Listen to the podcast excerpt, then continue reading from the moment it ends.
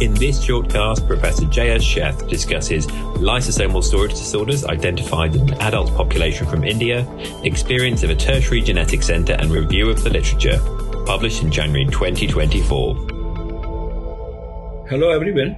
I'm coming to you with a very interesting paper about the adult onset storage disorders our experience at Institute of Human Genetics in India for 22 years. This is a retrospective study. So from the pool of around 5,000 patients, we studied how many of them were adult onset.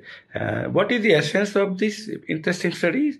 We know enough about the burden of the storage disorders in pediatric group. We know the molecular pathology. We now know also how to prevent them, how to counsel the patients, how to minimize the agony of the families. But adult onset, we never looked. I'll give one example. We included one patient. He was 22 years, adult gaucher. He had some difficulty in walking. I was getting bone pain. So around at 18 years, they studied the uh, X-ray and they found that he has got unexplained avascular necrosis. They could not find any other cause. So then they looked carefully and evaluated by the physician. And he said, oh, this seems to be the Gaucher disease. Referred back to us. We did the enzyme study. We did the molecular study. We did the biomarker. It turned out the adult onset Gaucher disease.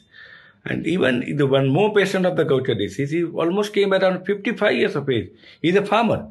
He has been moving around in the hospitals to one place to other place with an unexplained large abdomen, most of the time we used to go to the hepatologist and uh, they say yeah some unexplained and the enlarged spleen and liver is there but nobody could at least help them but then suddenly he went to the, one of the public hospital and the physician Again, he diagnosed that this may be one of the storage disorder because he found he has got a thrombocytopenia also, he has got a bone pain also.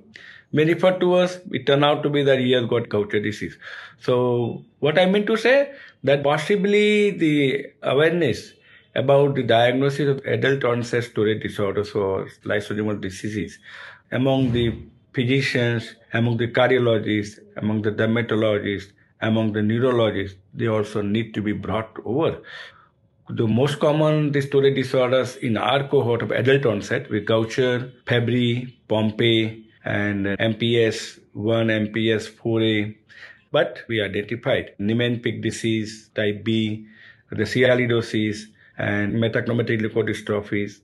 But we could not identify the Sanfilippo like MPS type C even Pompe or Fabry, they were not poorly represented.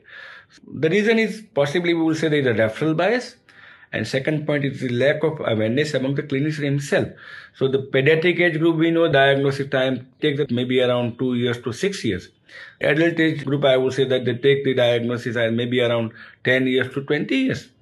So clinical pointers we identified in a, storage disorders. So whenever you see the patient who has got unexplained uh, bone pain or avascular necrosis, has got a very mild hepatosplenomegaly or the mild thrombocytopenia, has got some skeletal abnormalities or got unexplained ataxia and tremors, got the uh, angiokeratoma, uh, the unexplained muscular pain. So these are the clinical pointers for the diagnosis of the adult onset storage disorders. The most common in our group was the Gaucher, maybe because of it is one of the common storage disorders found in India due to the LTPP as a common mutations in 60% of the cases. Here again also we found the LTPP one of the common mutation, but we could not identify any other common mutations in this adult group of Fabry or Pompe or any other storage disorders. Perhaps the number of the affected patients are less. Uh, Fabry, like most of the time, we got it referral from the dermatologists. The angiokeratoma, so that indicates that dermatologists, they need the awareness among themselves because these are only the people who work in the public hospitals or teaching hospitals. Similarly, for the Pompe, Pompe also many times I think may not have any other involvement except the cardiac involvement or the muscle myopathy. And this was again identified by the neurologist.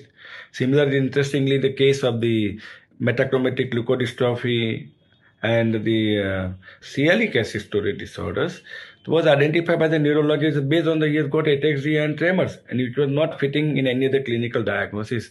So he referred and it turned out to be the storage disorders of the adult onset. And so once we diagnose them, what is important also that we are able to give the better life, improve mobility, like the therapy is available. For example, I would say we have one Fabry patient who had got at around 25 years of age, he had got a stroke and then noticed, oh, he had got angiokeratoma also. And then he started with the replacement therapy. But it was much late. So once we identify these patients and early onset, or maybe around at 15 years or 20 years of the time, at least the therapy like for Gaucher, like ERT or maybe the substrate reduction therapy is there. For Fabry enzyme replacement therapy is there. Even for Pompe enzyme replacement therapy is there. So at least we give them a better life and save these patients from the mortality and also save the burden of the family, the psychiatric trauma, the financial stress if we make the diagnosis much earlier. So essence of these papers is to bring the awareness among mostly the adult clinicians, those involved in the care of the patients, that please keep in mind that storage disorders are also one of the rare genetic disorders. And when you see in your clinical practice, a clinical pointer, uh, think for the storage disorders. And now the diagnosis is very easy. Simple enzyme based diagnosis.